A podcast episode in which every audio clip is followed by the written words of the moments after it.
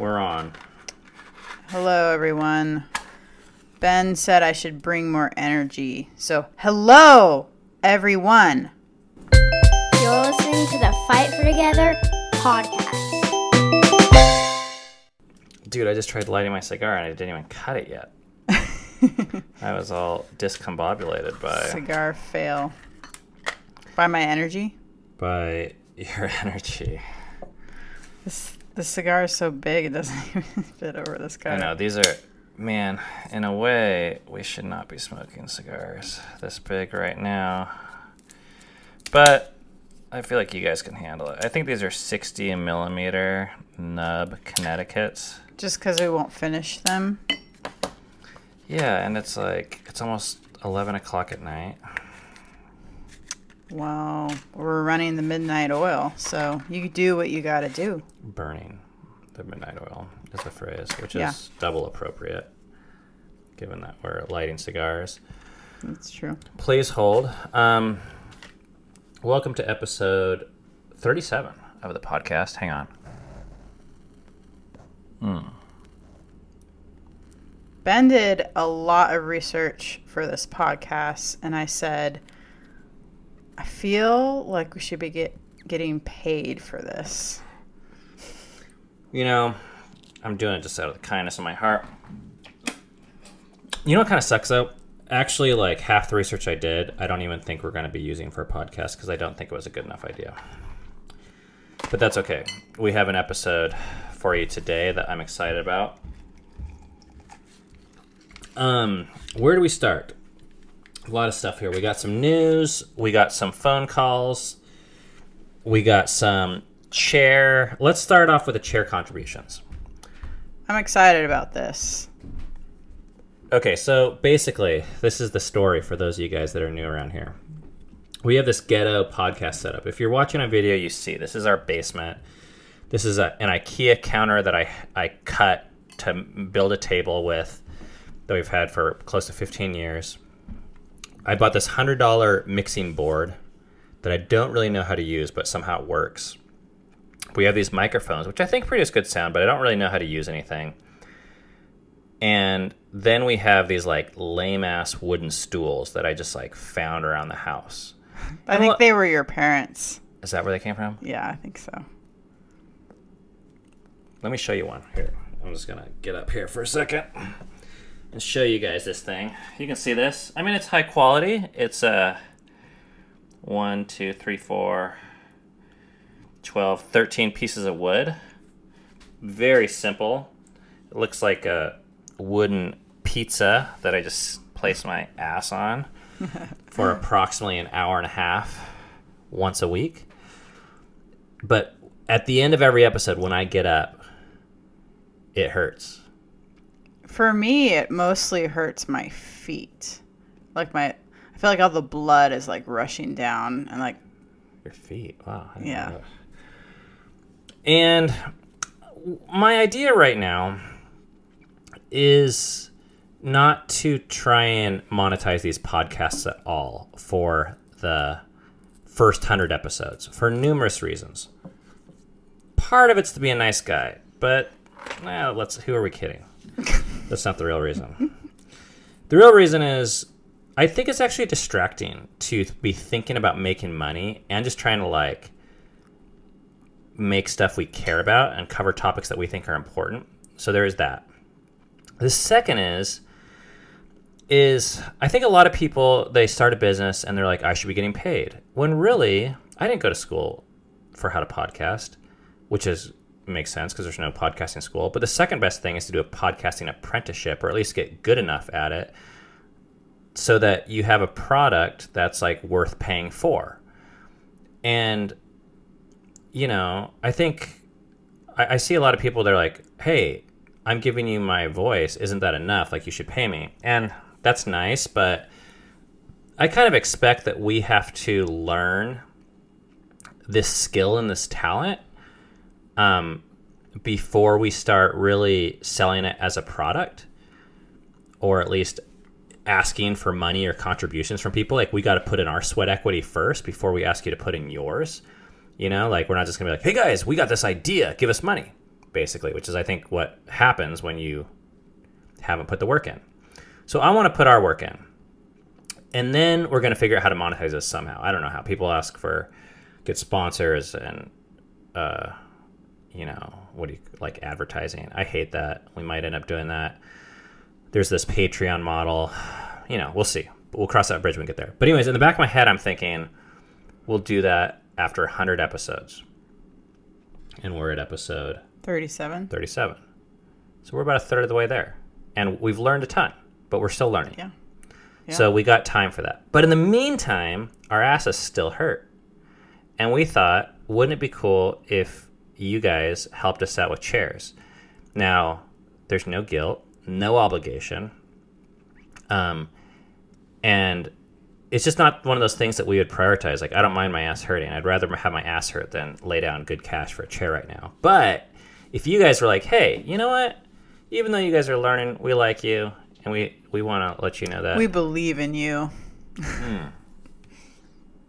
Then, this is a really good cigar right now. It is. We will gladly accept the money for chairs. So that's where we're at. So we have a chair fund, And, And- people have been giving. and the links are in the description of everything. Basically, you can like do PayPal or Venmo or something like that. And boy, have we got some news for you. Um, first off, someone, and and I feel really bad about this, but this is just the internet. I don't know if this is their name or their screen name because I've never seen a name like this and I do not know how to pronounce it. But it's Una Egglite. Or a. I don't know. Egglite. Yeah, maybe you're right. But the name is U N A E G L I T E. Sent us four dollars and said thank you for the podcast. You hear that? That's the four dollars. Una, you are welcome. And the four dollars goes in the chair fund jar. Then Can we have a clap? What's the, Mm. what's the clap? yes, let's good call. Let's find that. There it is. That's a long one. I like that. Our asses, thank you. then, out of nowhere, comes this message Hey, FFT, the chair fund lives on. I figure if I'm contributing an amount based on hours watched, it probably comes to a penny per minute. Really enjoy your family philosophy and content. From Keith, aka YouTube screen name Denali96, with a contribution of one hundred dollars. Wow. Putting that in the jar. Money goes in the jar. Thank you guys so much for those that contributed in the past, and for you too, Keith and Una. This week, really appreciate it. Uh, thank you so much. Um, it's nice to know that people are out there listening. Uh, I mean, and not just the money, but even like the messages. Like, you know, our YouTube channel is getting to a size where it's difficult to read every comment. I think I still might. We certainly don't respond to all of them, but the podcast is small, and I really like that. Where we read every piece of feedback, we listen to every message right now, Yeah. and we really want to hear your stories, and we want to know that it's uh, helping people, or if it's not, how we can make it better. So, um, that's nice. Um, okay, we got a comment from last week that I thought you could read. This was on Yep. YouTube, and we can just do not that, Yeah. but you can do that. This is from Mariah. I'm 10 minutes in, and as I'm listening to Cami explain her background, I find her words resonating with me. I just recently told my husband that we will not be raising our daughter within the bounds of purity culture. I don't think parents of my generation that had resources like I Kiss Dating Goodbye and Christian fiction that romanticize purity before marriage and sex after marriage realize how damaging it has been. I still have a hard time being sexual within the bounds of marriage. I grew up feeling shameful about my body. I knew my hips, butt, and thighs in particular was the most sensual parts of my body, and I felt it was important to hide that part of me in fear of causing my brethren to stumble. You are to control your own thoughts about anything sexual lest you commit adultery. You're not safe in your own head. It screwed me up. I really don't think people understand why women and men, it can be just as impactful on them, are speaking out against it. We are viewed as harlots and Jezebels, questioning salvation and your walk with the Lord. It's so damaging on all sides. Wow. Yeah, thank you for sharing this, Mariah. Yeah, it's like, what's she saying?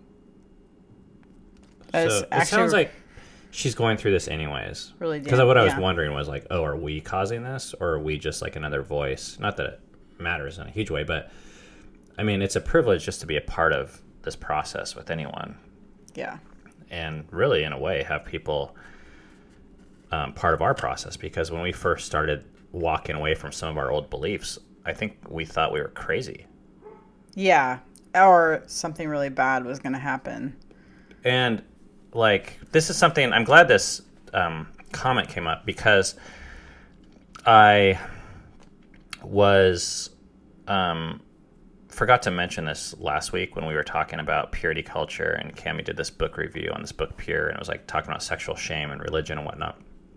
If you weren't here last week, and um, one of the points I meant to make was that growing up, we heard a lot about the cost of sex before marriage. Like you could get pregnant, you can get diseases. And I actually heard this quote this week that said something like, um, sex ed talking about STDs would be like wood shop, the all of wood shop class being talking about getting your finger t- chopped off with a table saw. Like, it's a part of sex is abstinence or sorry, um, pregnancy or like unwanted pregnancies or Or disease. disease, but that's not what sex is. Um, In just fact, like that's wood a- shop, That's such a small part of it. Which actually is not the point I was going to make. That was just a side point that I remembered. But the point I was going to make was that we spent so much time talking about the negative aspects that no one ever realized what the negative aspects of using shame to manipulate people to stay away from those negative aspects were. So here we have a whole generation of a lot of folks that probably maybe had less premarital sex and maybe had less STDs. I don't know.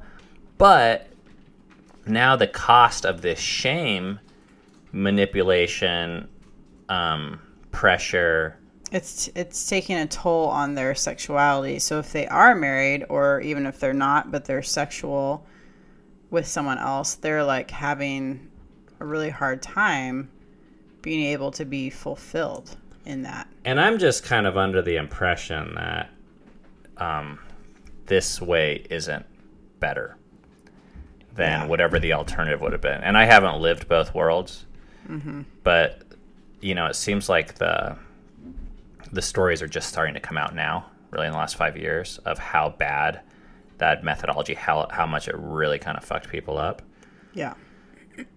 and it's not sounding good. Yeah. Yeah. Reading that book for me helped me realize that I wasn't crazy and that there are countless stories of people in these religious environments that they grow up in these religious environments and they're pretty, they're scarred because of it because of the messages that they're being told about their sexuality All right. It is time for the news. wow, that was Nice. unexpected. Little laser gun there. We got three articles we're going to go through today. And before we go through the phone calls, we don't have a whole nother topic but these news articles. I saw this one and I thought this is really fun to cover. Okay, this is from Newsweek and the title is I Found My Birth Family, and it turns out I'd known them all along. Okay. yeah wow So, this writer for Newsweek, his name's David. I'm going to read some of this article. My daughter had befriended a kind family physician four summers ago at a boys' camp in the hills of North Alabama. He was the camp doctor, and she was a staff member. Okay, so he's talking about his daughter and this doctor um, working as a college student during the break to keep the director's children. So his daughter is working at this camp. They had grown close, and when she got quite sick, he had visited her in the infirmary, kneeling his tall frame down and gently holding her long hair as she vomited. She invited him to her wedding. So now this this author, uh, David, his daughter is inviting The physician. the physician to, her, wedding.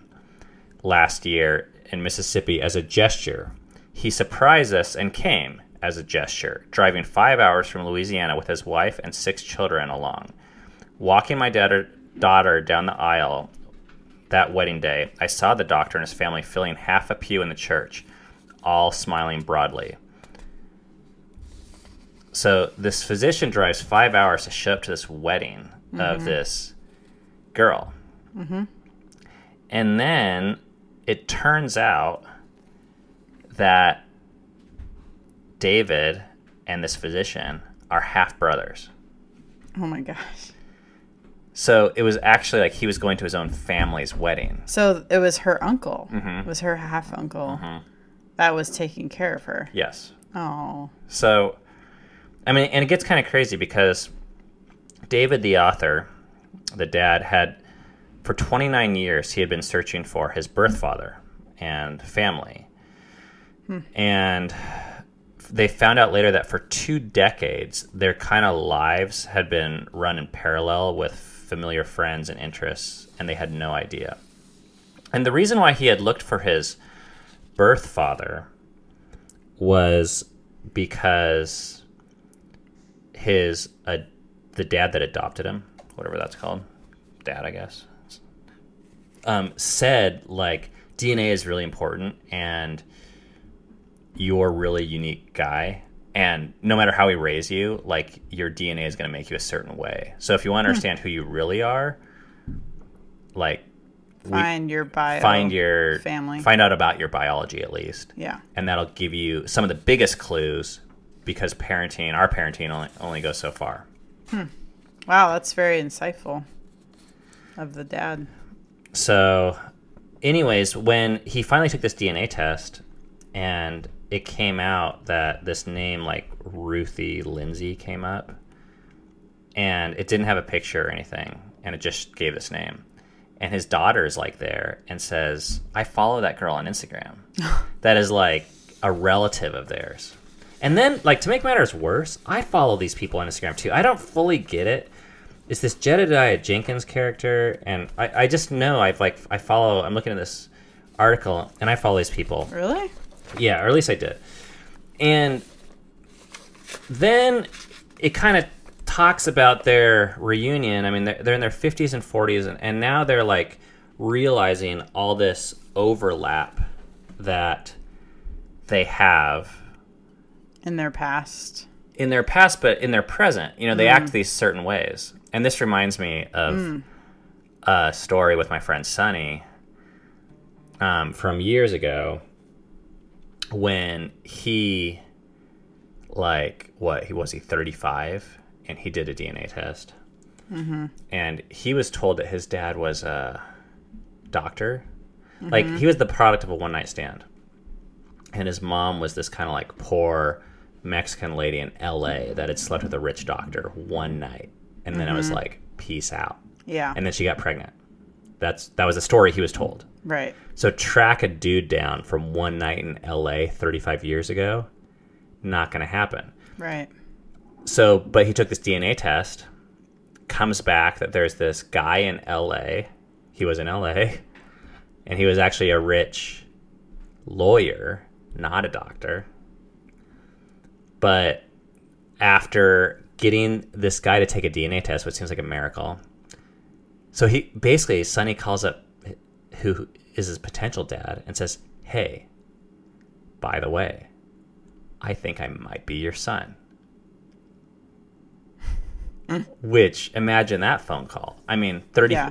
Imagine a meet a kid of yours that's thirty-five years old that you didn't even know you had, because you know you have sex with a girl and then you walk away and you never think twice about it. Mm-hmm. I guess is that how that goes? For a lot of people. And I think his dad had a incredible response because he agreed to take the test. So they meet on this Thanksgiving, and then they show up, and Sonny and his dad are wearing the same jacket. and a half brother shows up, and Sonny and his half brother are wearing the same pair of shoes. First time they've ever met in their life. Yeah, it's crazy. So DNA is powerful, I, it is. I guess. I guess. I mean, I I know that there's people that aren't. I think non DNA is powerful too, like adopting kids, Yeah. like Right. you know. But that doesn't erase the fact that there's something to this whole DNA thing. Yeah. All right, anything else you want to say about that fun little heartwarming story? I thought. Nope. Let's move on. This. Okay, this, th- this is gonna get dark. Oh, So we're, we're taking a turn. taking a turn. Do we have a, a sound effect for for that? We can find one. There's this. Uh, what does this do? That's kind of weird. A little sci-fi. I like that one. That's kind of dark. Okay. Um. This headline. This is from. Where is this from? I don't even know anymore. Tell you the truth. Oh, I had it on this website. Not that. We'll post links to all these below. But this is from the Daily Mail. Oh, this is dark. I know what this is about. Yeah. Headline. Well, this is it's kind of sad. I think. Yeah. Okay. Anyways, let's get into it. Yeah. Do you want to say anything else? Let's see what other what other feeling do I have? No. Okay. The MLK tapes. Secret FBI recordings accuse Martin Luther King Jr. of watching and laughing as a pastor raped a woman, having 40 extramarital affairs, and they are under lock in a U.S. archive. Wait, MLK author. having forty, not the pastor that affairs. raped. Okay. Yeah. So he didn't rape someone, but he observed this rape, supposedly. And he had 40 affairs. Observed it th- like a video. No. Oh, oh, in real life. He was like there, kind of like cheering the dude on. oh, I didn't know about that. So, um, and supposedly fathered a child outside of what was known. Um, so this is from this article. The civil rights hero was also heard allegedly joking. He was the founder of the International Association for the Advancement of Pussy Eaters on an agency recording that was obtained by bugging his room. According to the sensational claims made by bi- biographer David Garrow, a Pulitzer Prize winning author and biographer of MLK. So basically, the I think it's the CIA or FBI, I'm not sure who it is, like tapped all these hotel rooms, like with this whole like Hoover anti-communist stuff. It's kind of crazy. So they had like all these Like all hotel rooms. no, like ones for people that they were like tracking, and he was under suspicion for being a communist Oh, for whatever reason. okay. This is back when it was like witch hunt for communism. Oh, okay. Um, so, along with many U.S. civil figures, King was subject to an FBI campaign of surveillance ordered by J. Edgar Hoover in an effort to undermine his power amid fears he could have links to the Communist Party. The FBI, FBI surveillance tapes detailing his indiscretions are being held in a vault at the U.S. National Archives and are not due for release until 2027. But David Garrow, a biographer of King who won a Pulitzer Prize for his 1987 book Bearing the Cross about the Baptist minister, has unearthed the FBI summaries of the various incidents. Wait, how did he do that if they were supposed to be under lock and key? I don't know. The, the tapes are under lock and key, I think, Oh. but the summaries that the FBI wrote about them, Oh, maybe those are more available. okay. Um, King's philandering has long been suspected. However, Garrow, who spent several months digging through the archive material, said he had no idea of the scale or the ugliness of it and his apparent indifference to rape until he saw the files. So then, um, and then there was like all this stuff where, like, basically, who was it? I forget already. FBI, CIA, one of those things. They were like blackmailing King when he was alive and saying like you should commit suicide because Otherwise, of what we we're know, gonna. Oh, dang. That's. which evidently never came to fruition. But But So- we don't. uh, We don't know if it would have because he got murdered, or yeah. yeah, who knows? Um, so to just further make this story slightly more interesting, Marking the anniversary of Dr. King's assassination last year, President Donald Trump issued a proclamation in honor of Dr. King, saying, In remembrance of his profound and inspirational virtues, we look to do as Dr. King did while this world was privileged enough to have him still. So basically, like, um, oh man, you know what I meant to do? Dang it. Can you talk about this while I find this thing? Because this was posted by a Facebook friend of mine, and I really want to pull up his commentary on this because that was what I found the most fascinating about this whole topic. So, Cami, your feedback, please. Okay, my feedback. Well, I think it's it's it definitely is interesting to hear this because I know I revered the guy. I mean, he did he did do some incredible things. But it does it goes to show you that everyone has their dark or shadow side of stuff. And knowing that he was a minister that f- even further makes me not surprised by this kind of stuff because he had he had power to a certain degree even though i know back in that day he had less because of the color of his skin but he still had power and i don't know i think I feel like you should explain maybe like why you're not surprised. Yeah, I'm about to. Okay. because I think when with pastors and ministers and priests and all of that, there's a certain amount of repression of your sexuality that you are forced to do in order to maintain your position and to maintain a certain reputation. You're supposed to be a like okay, you can have sex with your wife, maybe. Yeah, that's fine, but don't talk about it and don't talk about your sexuality and don't exper you know, you can't experiment. That's all like totally and probably back in that those days in the 60s, 50s and 60s that was frowned upon by anyone but definitely by a minister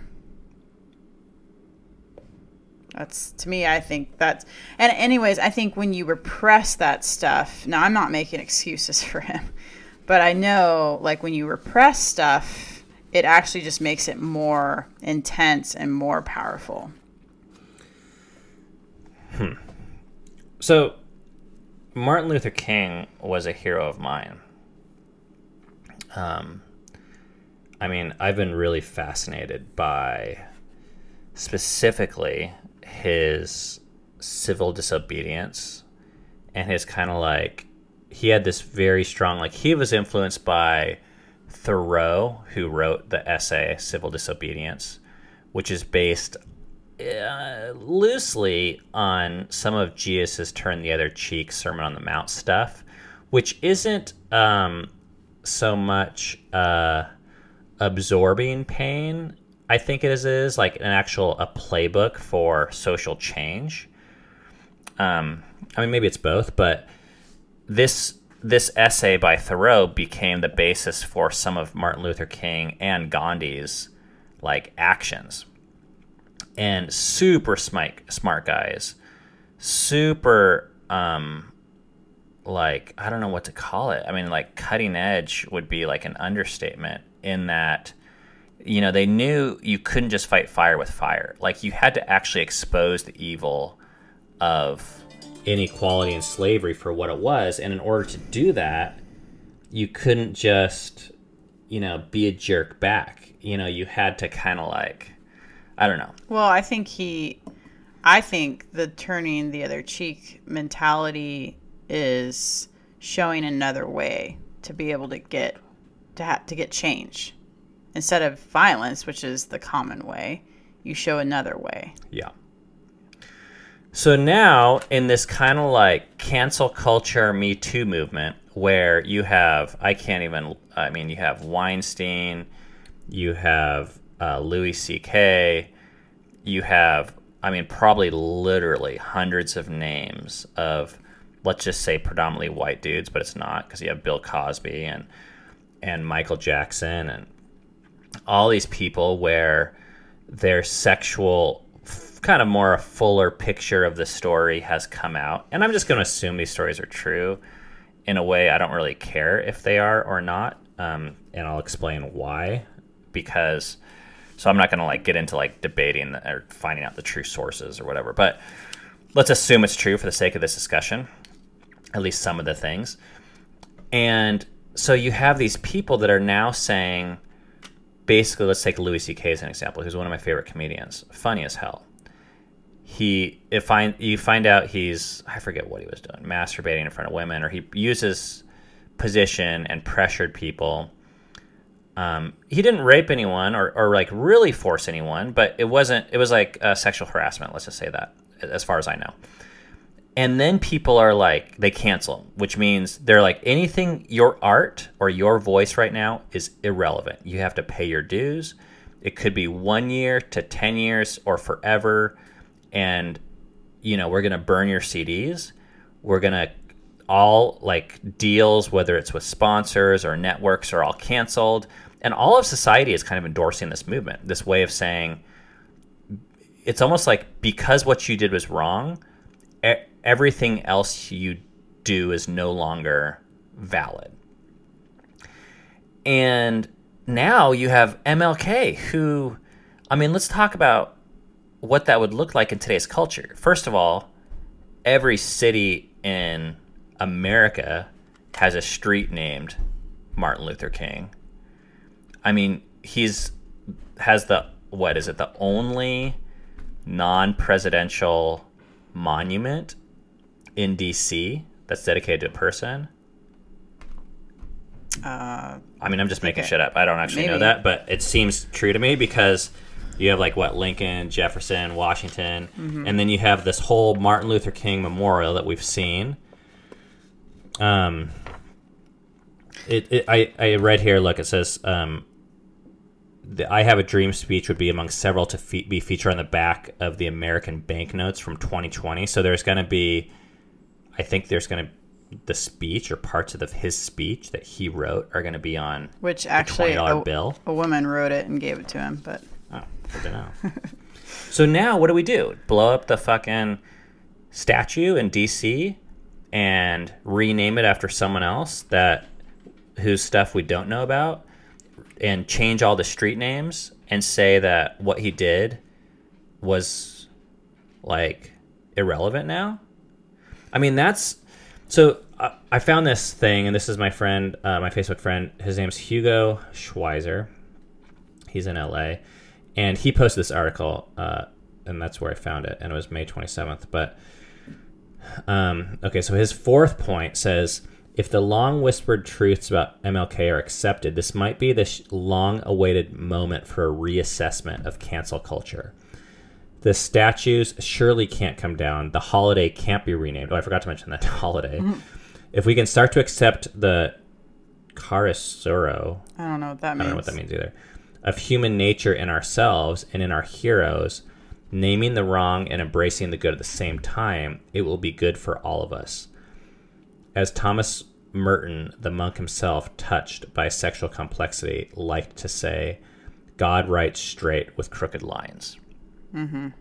So basically, what Hugo is saying is maybe this will be the moment when society says, oh, okay, we actually can't cancel people because Martin Luther King, just like every human being on the planet, and you said this in passing, but I think it is really the, the whole point that I want to talk about, which I think is actually pretty controversial. Every single human is mixed. yes. And And I think it's a problem when you put a human on a pedestal or when you demonize a human. So either either extreme, you're going to I think you're actually I think with either extreme, you're dehumanizing them. It's interesting. yeah. Um like I don't condone what he did, but I'm also like let's look at that and say that he was a product of his culture. You know, like and how they viewed women, how the religious establishment viewed women, how it still views women. I mean, let's learn from this. And let's not demonize the guy. Let's we and let's also not idolize him. Yeah. If you're idolizing him, I think you have two um two possible reactions from this. One is to be shocked and to be like, "Holy crap, how could this happen?" And you almost have to rethink everything.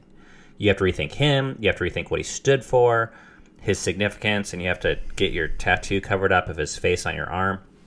If your um, appreciation of him was based upon this kind of like archetypal or comic book perspective, caricature perspective that he was this perfect, godly, moral guy, period. Or your second response is to be in denial of that, which is what I saw happen with a lot of the Michael Jackson stuff. People Yeah. love him so much that the idea of him molesting little kids, people are not willing to face. So they they're just not even listening. I mean, the facts are like overwhelming at this point. Yeah. Um, so what you're proposing is if we have more of a well-rounded perspective of humanity, and I think ourselves, Yeah. Which is really the most difficult, but probably I think also the best benefit, and to say, hey, every person is mixed, and we, you and I, have some really awesome traits that shine, maybe on this podcast or on the vlog or with our friends and family or whoever. But there's other sides of us that are just like everyone else. And I don't know, like that's every human. Yeah. Every human. And I think it And the bad doesn't cancel the good. Yeah. And the good doesn't cancel the bad. Well, the I think when you have done, when you face, I like to call it the shadow side. and I think I've heard Richard Rohr reference it. When you face your own shadow side, you can then see it in other people, and you're not shocked by it. You're like, oh yeah, there it is. Of course, of course, it's there. I mean, I wasn't shocked by his because I think 10 years ago I would have been for sure. I wasn't shocked by it, uh, but I was like, it was just another reminder of like, oh yeah, he was a human. I felt like this with Lance Armstrong. I felt like this with half the megachurch pastors in America, where it's it's this fascinating thing that happens because we as a culture build people up to be heroes. Lance Armstrong was like fucking Hercules. You we know? want heroes and we want scapegoats. Yeah, we, want put him we put him on our t-shirts and we wear his little yellow bands and we put him on our tennis shoes. And then we get so pissed when we find out he was doing the thing that he needed to do to be our hero, which is dope the hell up for every race that he did or whatever it was. I don't even you know, I don't know, I don't care. But but people were so shocked and angry and I'm like we made him that. You know, like he never was that person that we thought he was. So if we're shocked, I think we could blame him. We could sit around and be like, Lance Armstrong is such a da da da. Which, you know what, is probably true also. Like, I don't want to justify what they're doing. But if you are shocked, you were living in some sort of denial or, um, you know, you were covering your eyes from reality. Also, and I guess I'm just, how many times does this have to happen before we're not shocked anymore? Well, yeah. I think you're always going to be sh- shocked if you haven't done seen your own side of of shadowness. So, unfortunately, because of what you just said, I actually completely disagree with Hugo. Not that he is coming out strong and saying that now cancel culture is going to be reassessed. I don't think it's going to be reassessed. I think this MLK thing is either going to be swept under the rug, and people are going to be like, "Well, he's dead," which is kind of like what happened to the Michael Jackson thing. I'm so I'm still shocked how little press and attention that has got in popular media. Oh yeah. I don't know why. I don't know if it's because he's black. I don't know if it's because he's dead. I don't know if it's because he was so good at music that people but like you know the media is so unforgiving to some people hmm. and others Well, I don't get it. it probably has something to do with if the media, the companies that run the media, if they have something to lose by, You think so? I I'm guessing. Like what, I, money? I don't know. I don't know either. Or I- or maybe just yeah, may I, yeah. Actually, I don't know. I don't know. So, unfortunately, I, I'm I don't know how this is going to be resolved for like the public, like you know, and this this happens like kind of all over the place, like on a much broader scale with our everyday life. Like I know in Florida, they're taking down all those statues of what is it, Robert E. Lee or something like that. And I'm fine with that. Once again, I don't care if those statues are there. But I feel like it's wrong to either turn people into heroes or turn people into villains. And if you turn people, if you're looking for heroes, you're going to have villains. And life is always going to be split up into those two types of people. and if But, you're a hero yeah. to someone, just know you're one and a half steps away from being a villain. Like when they're, you might not change at all. Like MLK didn't change. He's been fucking dead for how long? But the perception about him changed. Like we got more truth and now we hate him. And that's going to be the nature of that type of di- dichotomistic, binary, whatever you want to call it, like mm-hmm. dualistic way of viewing people. If you view people as just good or bad, mm-hmm. good, good and bad are roles and stories, but they do not encompass a full human being. We could make a T-shirt that says "We all have a hero and a villain inside of us," because I think it's true. Would you wear that? Uh, no, Me neither. but okay, maybe not a T-shirt, but I think that's true. Yes. Yeah, maybe a mug. We'll make a podcast and say that. How's that? Would you drink out of that mug? I don't know. Maybe. Yeah, I, yeah, I'd probably drink out of a mug. All right. That's less. I don't have to wear it around. All right. Well, let's still work on better ideas for mugs, I think, maybe. But you know what this does for me? Hmm. This doesn't really make me angry at him as much as it just makes me angry at the culture that created his uh, indifference towards women. Like with the rape thing. I the affair thing, I don't know. Like that to me is a lot grayer. Or I more get it or something. But the rape thing, I'm just like for you to laugh at that, you must not have seen that that woman was just as important, just as valuable, and had just as much of a voice as the man that was raping her, and that makes pisses me off. Yeah, well, he's dead. Um, No, I know. I'm just saying, but that culture is still alive today. yeah, for So. sure. Um, to compound this, to take this one step further, one thing I've seen is that oftentimes the very blind spots that we hate people for is what makes them capable to have the strengths and be the heroes that we celebrate them for being. So I don't know how this ties together, but this dude was a machine. I mean, he was working, he was meeting all over the place. People like the, this report said he was like hardly ever at home or with his wife and kids, you know. And no one thinks about that when we're thinking about how much he did and his awesome speeches and you know all the cool protests he did. We're not thinking about his wife and kids back home like no one cares. Now all of a sudden people care, but that work ethic and that drive and that kind of like fuck the world mentality was one of the things that we liked about him. Hmm.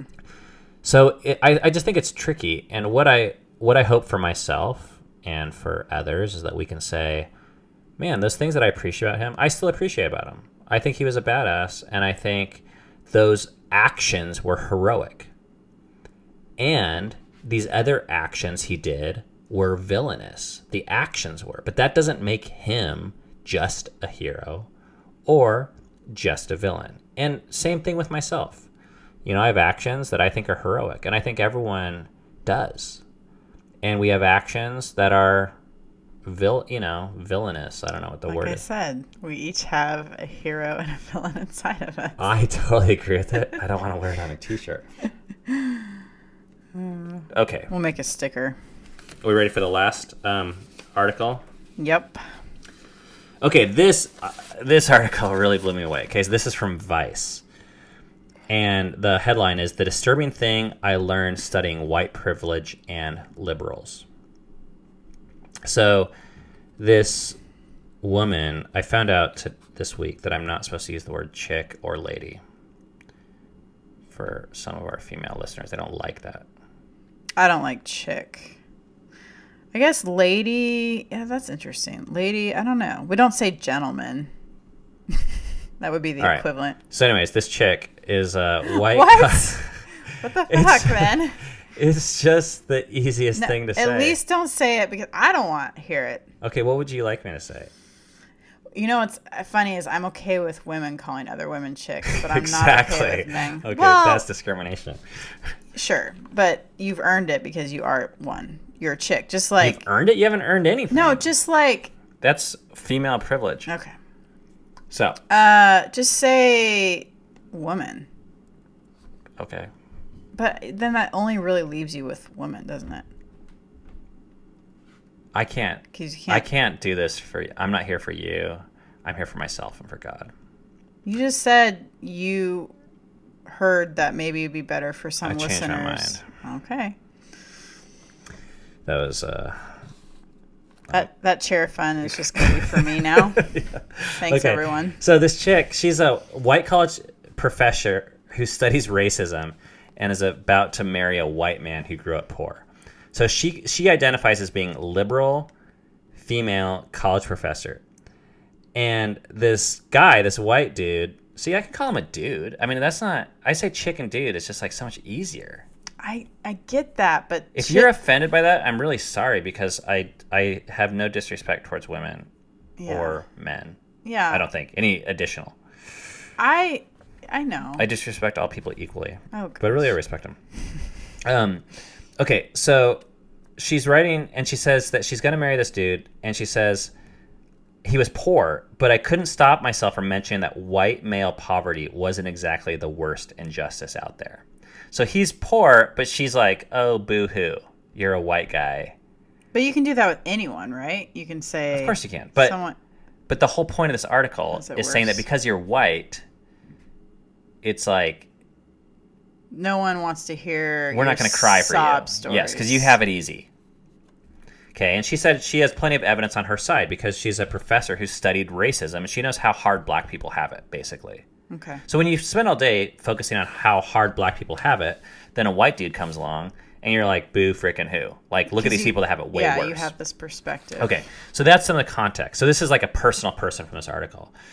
So um, it says recent polls suggest that liberals perceive racism to be a bigger problem than conservatives. Okay, so no, no big, Surprise. yeah, nothing blows your mind with that. That liberals are more concerned about racism, and conservatives are like racism. What? Like it's not a big deal. So what happened was they did this study at uh, University of Kentucky and NYU, which is University down of the road. right down the road, to examine the effects of white privilege lessons on sympathy for white people. Okay, so they're trying to figure out if you believe in white privilege, which is that black people have it worse, then how does this change how you view white people, I guess? So here's the results from the study. As we expected, liberals who learned. Oh, so the way they did this, I don't even want to get into it because it's too complicated, but they did this study. Seems like it makes sense to me. But as we expected, liberals who learned about white privilege expressed more sympathy towards this random male who they named Kevin when he was described as black versus white. So they're like learning about white privilege.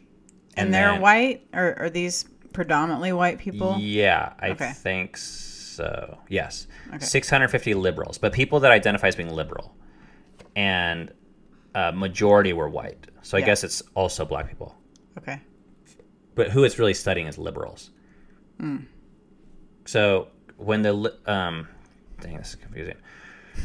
um, so when they found out this Kevin guy was black, they had more sympathy about him. In contrast, conservatives expressed relatively low levels of sympathy for the poor, regardless of race. So conservatives were just like, Well, "Ah, at least fuck 'em they're either way. yeah, they're consistent. But the liberals were more likely to express sympathy if he was black because of, well, they all had just had this lesson on white privilege when taking this test. Mm-hmm. Okay, now this is where it gets interesting. Okay. However, what we found startling was that white privilege lessons didn't increase liberal symp- sympathy for poor black people. Instead, these lessons decreased liberal sympathy for poor white people, Oh, which led them to blame white people more for their own poverty. oh no.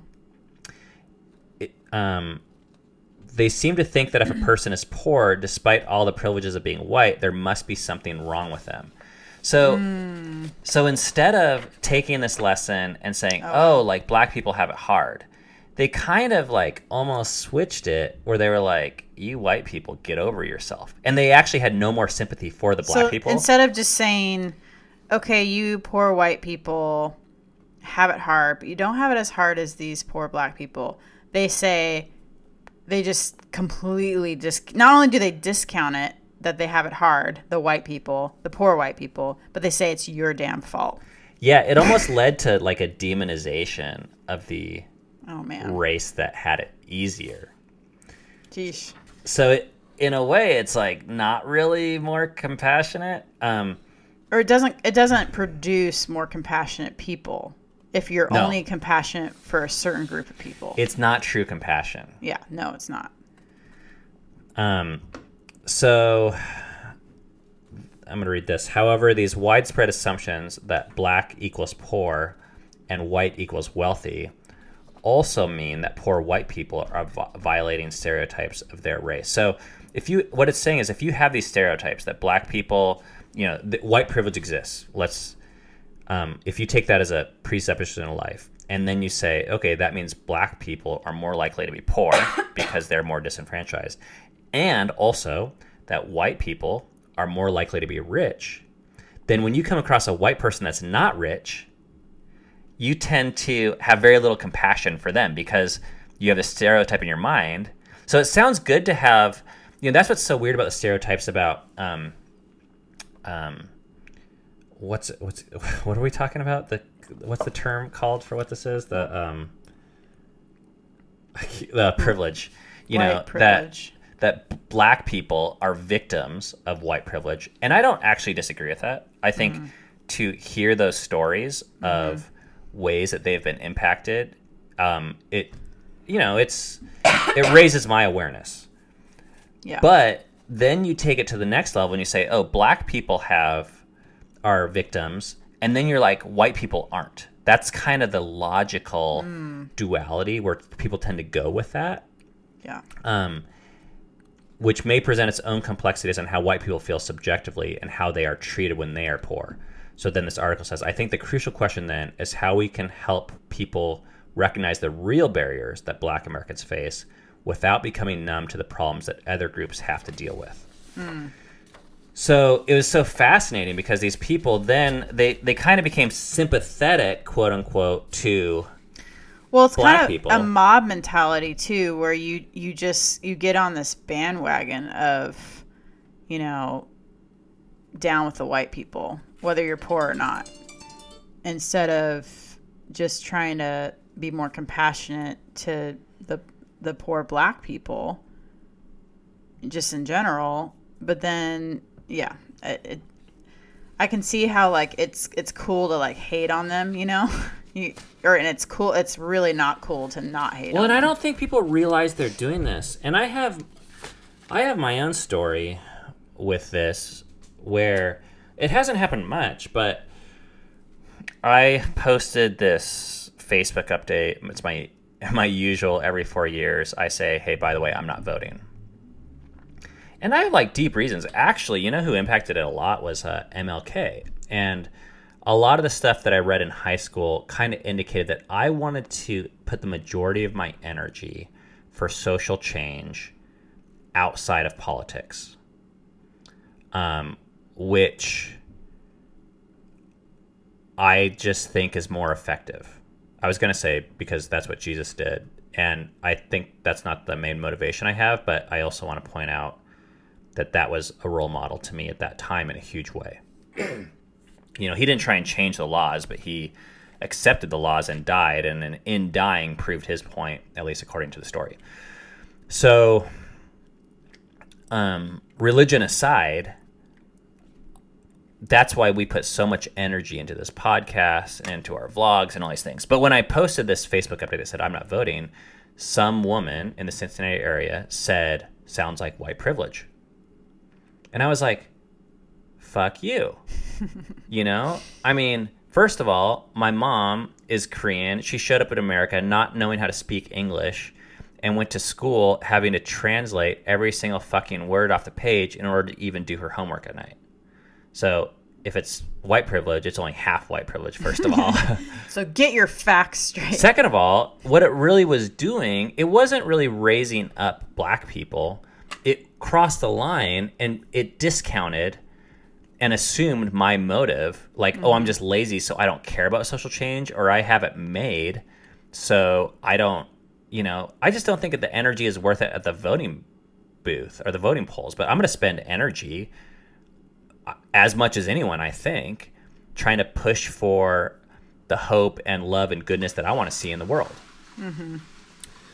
So that was that was like just one experience where I felt like, oh, because I'm white, I can't like if I was black and I said I'm not voting, I still think you'd be crucified, but they'd probably use a different they'd probably discount it for a different way, I guess. Yeah. Hmm. So, would you call that racist? Yeah, actually. Like, because I, I, I can see the same thing happening with sexism, where guys, especially white guys, so they have a double whammy, right? Um, but if guys are sharing their feelings about something, it's just not heard as much as if women are. And yeah. Well, I, I feel I- like history kind of I guess there's just like this huge backlash probably of like for for women how they've been treated and then and then also for black people and how they've been treated. And so in order to balance the scales or something you have to be like you have to hate on these certain groups of people. Yeah, we end up we call it compassion, but we end up lashing out at the other, and that's not the solution. No. I mean, th- this is where so I shared with you this story this week about you know just this realization I had where when I, we got married, Cammy's family was kind of giving me shit because I cared about um like I decor. decor in the house and how our house was designed, and we were kind of being pressured a bit. I thought I felt like it, we, to be told, "Hey, this isn't a man's job. Like this is the woman's job is to pick the stroller out and to decide what's decorate at home." And I didn't have words for it at the time, but it was like, "Oh, like so if I really care about how the house is decorated, I don't have a say because I'm a man." But because men have more power historically, you know, I can't claim to be the victim in that situation, or I can't. But and I don't think I'm a victim like in the big picture, but I do think that is just as much discrimination and just as much a discounting. Um, You're just reversing it. yes, which which That's is the same is. basis that leads to oppression. So Yeah. it's it's just not the answer. Um, so I want to read this thing that um, I actually read this week uh, that really spoke to me in this area. And this book is called The Divine Magician by this guy named Peter Rollins. Who, let me just read the back. Widely sought after writer, lecturer, storyteller. He's like theologian, philosopher dude from Belfast. What is that, Ireland? Um, I always get those confused. 45, 46. Um, and I, I'm really liking this book, although it's freaking complicated. So I don't know if I'd recommend it yet, but his lectures have been amazing to me. Okay, so he's saying this is why the liberal strategy of opening up communities to previously scapegoated others is not in itself sufficient. So liberals now are more likely to say something like, hey, let's include gays in church or women in this activity or minorities in here. And he's saying to just open up communities to another layer of people is not actually sufficient. In religious terms, some churches are beginning to open up to the idea that gays and lesbians can be equal members of their community. Just as many churches eventually learned to reject explicit racism and sexism, now they are gradually learning to overcome other systems of exclusion. But the problem is that the fundamental structure of scapegoating is not broken in the acceptance of the latest other. Yeah. If the underlying scapegoat mechanism, and the scapegoat mechanism is like blaming a whole group of people other than yourself for your problem. It's not just one person um, in the way he's talking about scapegoating. Because this whole book is kind of, or this whole section is actually about this whole philosophy of scapegoating. Um, if the underlying scapegoating mechanism is not decommissioned, then new others will always arise to protect the group from its own internal conflicts. For example, people who are gay or lesbian are often being welcomed into the church as long as they seek to embrace the type of relationship configuration endorsed by the church. Instead of being open to different understandings of sexual relationships that might be learned from minority communities who have existed outside the dominant system, these minorities must conform. This is similar to the idea of a church that welcomes someone who is gay as long as he remains celibate. Only now he has a second choice monogamous marriage for life. So this is a solution. In order, I should have skipped that whole last paragraph, but in order to destroy the scapegoat mechanism, a different strategy must be adopted. Instead of trying to create a community where there is no outsider, the real answer lies in understanding that there is a sense in which we are all outsiders. In concrete terms, this means that a community faces its own lack rather than ignoring it and thus creating a scapegoat who must carry it. So, I mean, this is like deep shit and like way beyond like something we can get into. But what he's saying is, it sounds so sexy to be able to say, oh, let's embrace black people this month or this year and really focus on like uh, white privilege and how black people are victims. And then, you know, this kind of flavor of the month. And I don't want to discount there there is a truth to that. Like there's a truth there that is important.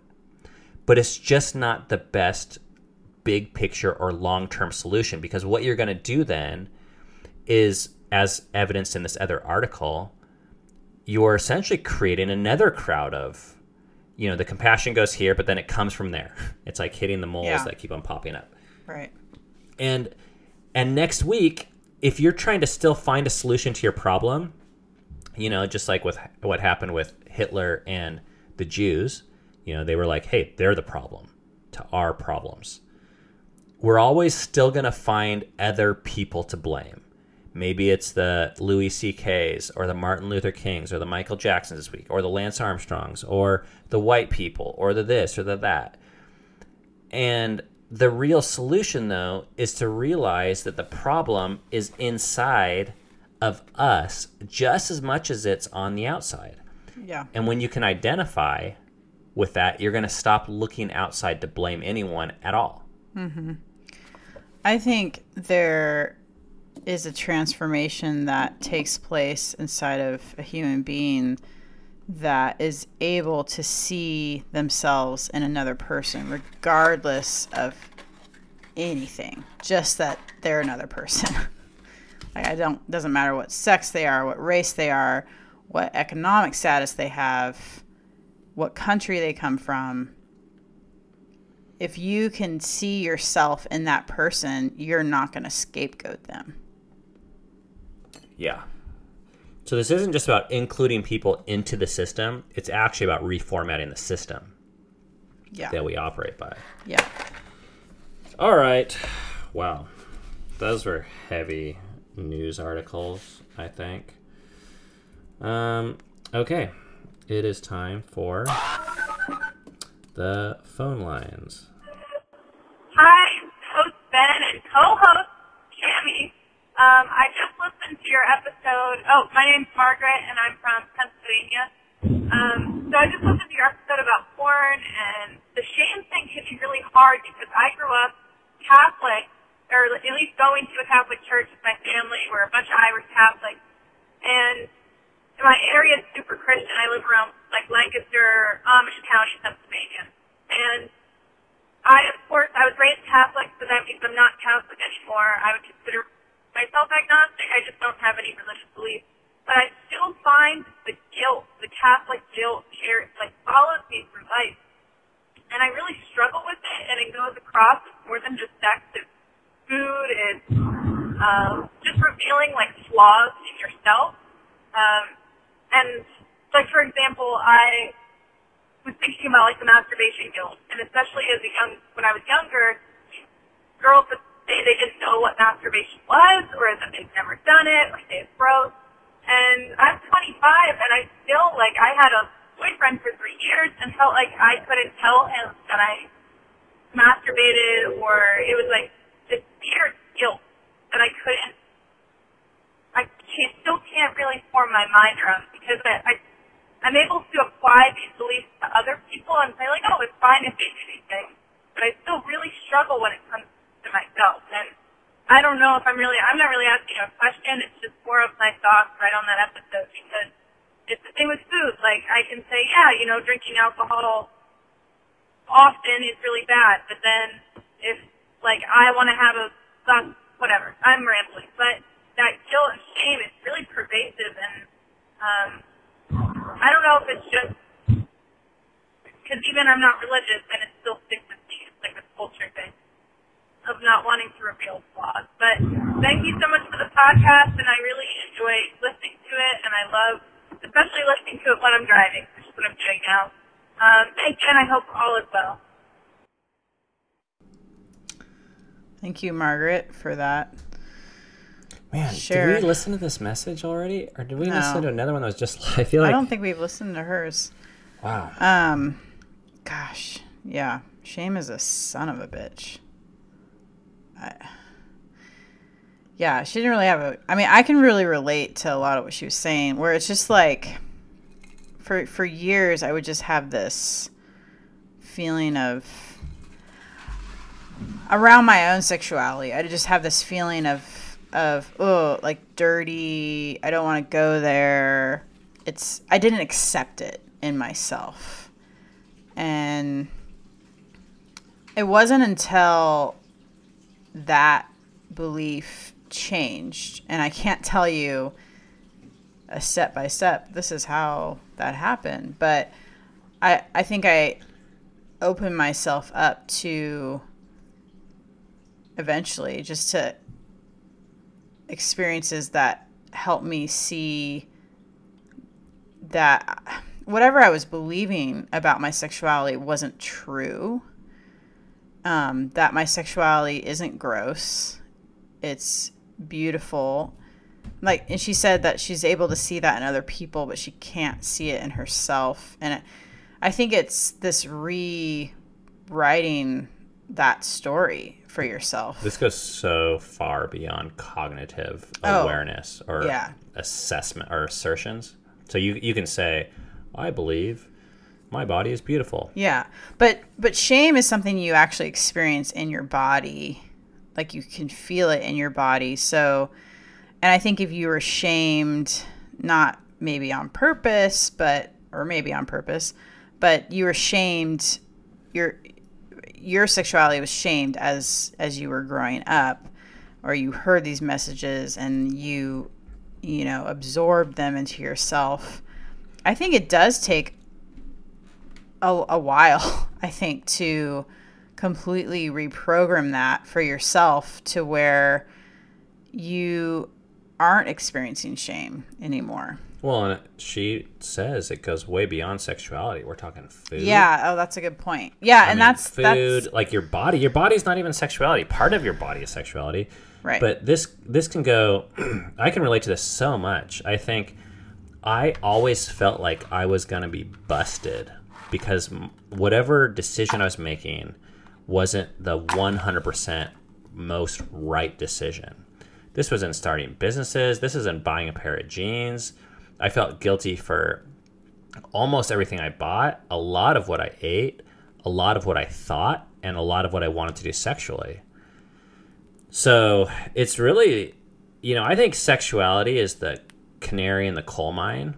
Like it's the most blatant and obvious, but you know, it, I don't think it stops there. So, um, yeah, I guess she wasn't asking any questions which is good because I don't think I have any.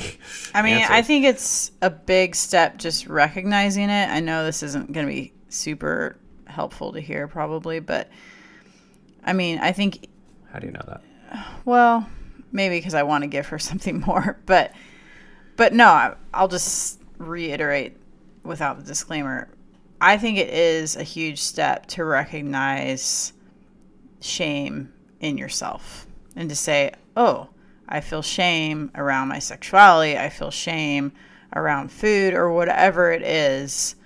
Because then at that point you're shining a light on it and then at least it's it's like not able to hide, which I think if you're not aware of your shame, it you have way less of a chance of actually shattering the shame. I've been and Tammy. This is Frank again from um, the North Coast. Uh, there's so like in the middle of this podcast here, and um, I, you know, I just started with a lot of things. I mean, I love your your programs, your videos, and all that kind of stuff. And I can comment on everything you say, good or bad, whatever, but I don't.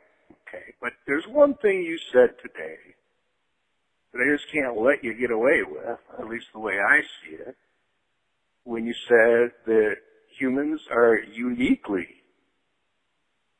different or qualified or not qualified, but capable of grouping together from any other thing on this planet. You really didn't mean to say that, did you? Because first of all, animals are all about hunting in groups. Ants, if they don't work together, I don't know what does. Bees, birds. Have you ever seen them billions of birds flying through the sky and not knocking each other out? I think just about everything needs to work together. Even snakes. Unless we're dealing with talking snakes, and then that's a whole other issue.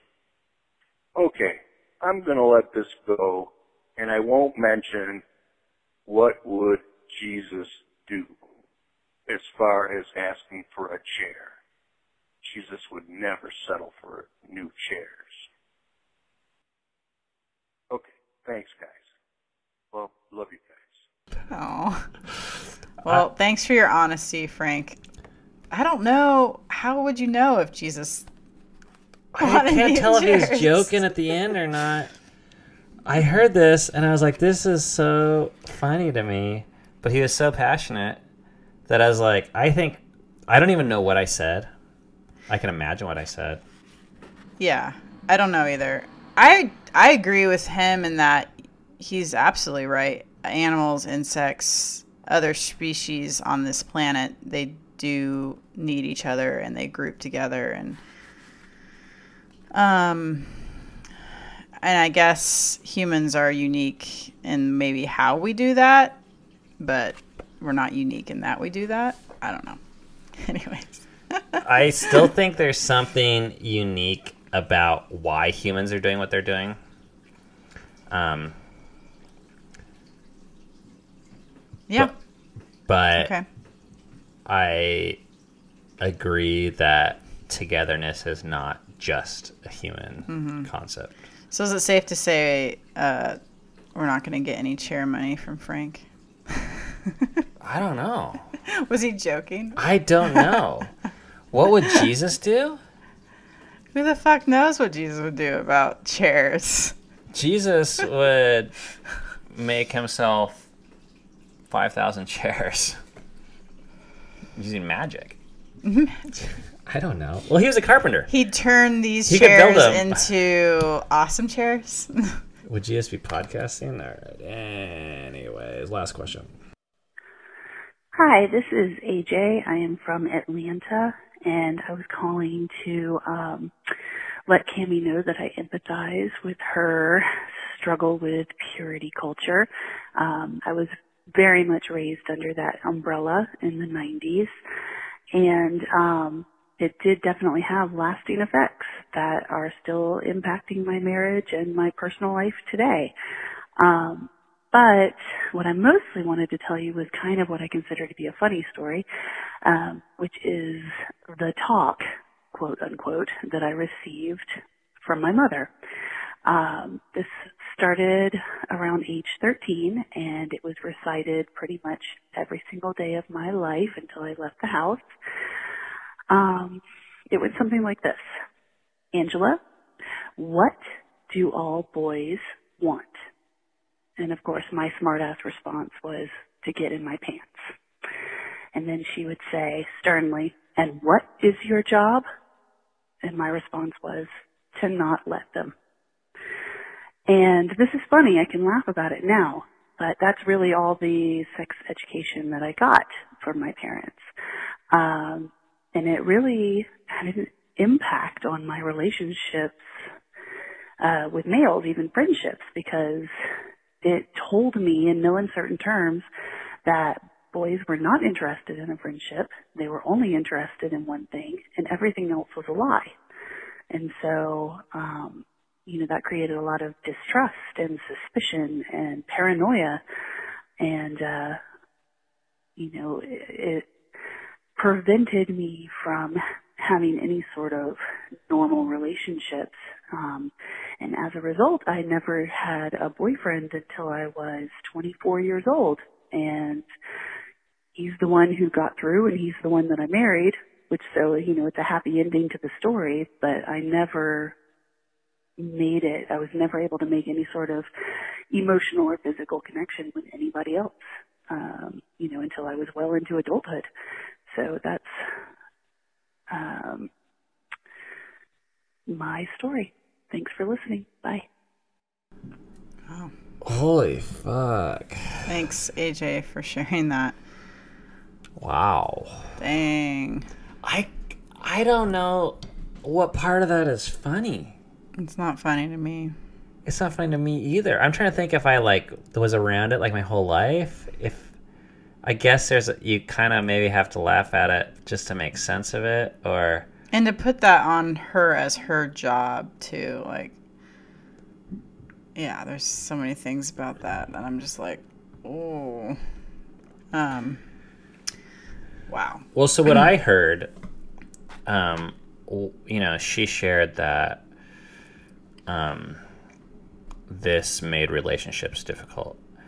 But to me, the other reading between the lines message that this sends is that sex is a weapon, primarily. Hmm. I mean, men want to get in your pants. Your job is to stop it. So it's like, what are knives for? Knives are for stabbing me. Don't let anyone stab me with a knife. So then you never use a knife to like cut a steak or put butter on bread because you're like knives are to stab. Hmm. And sex, like, So now sh- it would. So if you use that knife analogy, but then switch it to your own sexuality, when do you are you able to use your sexuality for yourself? or what if you want to get in a man's pants? Yeah. You know, I mean, Right. because you enjoy it or whatever. Like, it, sex is being equated to violation, mm. which I think it's you're an idiot to to not acknowledge the violation aspect that can be present with sex. Of course. But it seems like a shame to, man, yeah, limit it to that. I can, I can imagine how difficult that would have been to, you know, and what you worked through to even get to the point where you could have a relationship at the age of 24. Wow, that's a, um, I don't have much positive to say about that. I I can relate some to that, not because I had to had that recited, but to me. But I I think I had that mentality instilled in me in one way or another, and a lot of what that produced in me was fear of my sexuality, fear of myself, distrust of myself, fear of other people. And I do think that makes it really difficult then to have relationships with uh, especially people like guys but or even like a healthy sexual relationship with yourself. Yeah, what's the worst? What are hands for?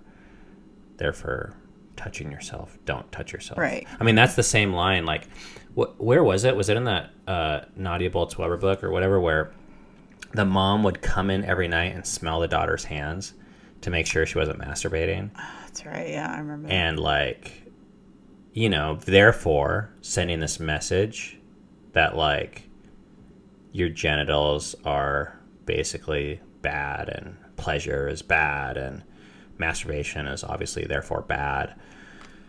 And it's like, wow. I mean, to me, there's a lot of overlap actually between this and that first phone call where there was all that shame. Hmm. And I can, there's a bigger picture here that I really, maybe we just need to get into with telling more of our faith journey story because as even a dad with having daughters, I I thought, okay, you know, guys are out there to get chicks.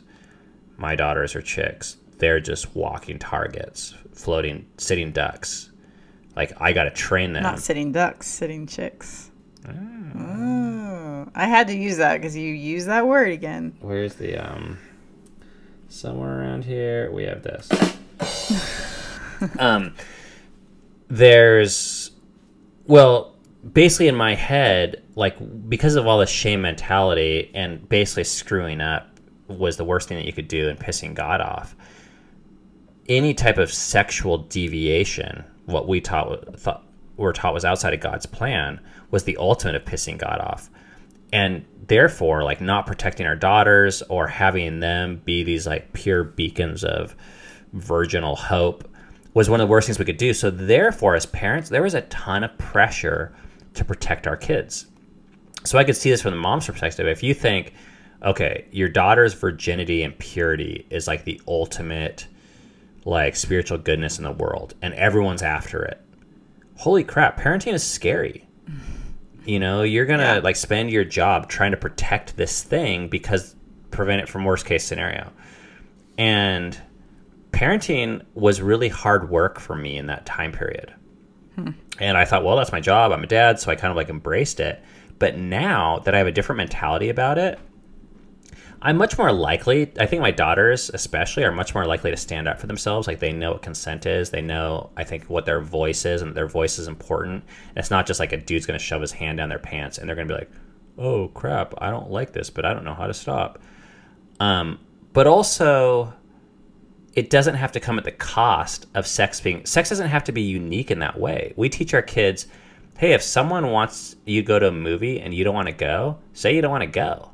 But it's not like all guys are going to try and get you to go to movies without asking which movie you want to see Yeah. you know, or get you to go to the their favorite restaurant and not ask yours. Like, you know, movies aren't that big of a deal and food's not that big of a deal. And either is sex in a way. Like it doesn't need to be larger than life. Yeah. Oh, wow. Hmm. Covered a lot. Yeah, let's end it on that note, which is just let's end it on what would Jesus do with his chairs. um okay, so that was a heavy day, but um I hope it was helpful for some of you guys. Um I'm in this crisis right now where I'm trying to figure out what's best for this podcast with long episodes or short episodes. Basically, if we do comments, news, phone, and a topic, I think we're looking at we're at an hour and 20 minutes right now. Here's my question for you. Would you rather have 45 minutes of just like shorter topics um, and shorter episodes? Or would you rather have these longer episodes? So could you guys um, leave a comment on the YouTube video? Is that possible? The link is below. Like all these are on all the podcast platforms and they're on the YouTube videos. If you can't leave a comment on the YouTube video, you can send a text to the phone number I'm going to give you, which is the same number that we want you to record a voicemail for questions. But if you're leaving a question, please record the voice because we want to hear your voice and it works better. We're not going to do the questions over text. But in this one time, I will allow it where you can say longer or shorter. And I, I really want to hear that because I kind of want them to be shorter. Um, And the phone number you can do that is 206 651 5744. Okay, the podcast is available on iTunes and Spotify and all the places, and YouTube if you want to watch the video.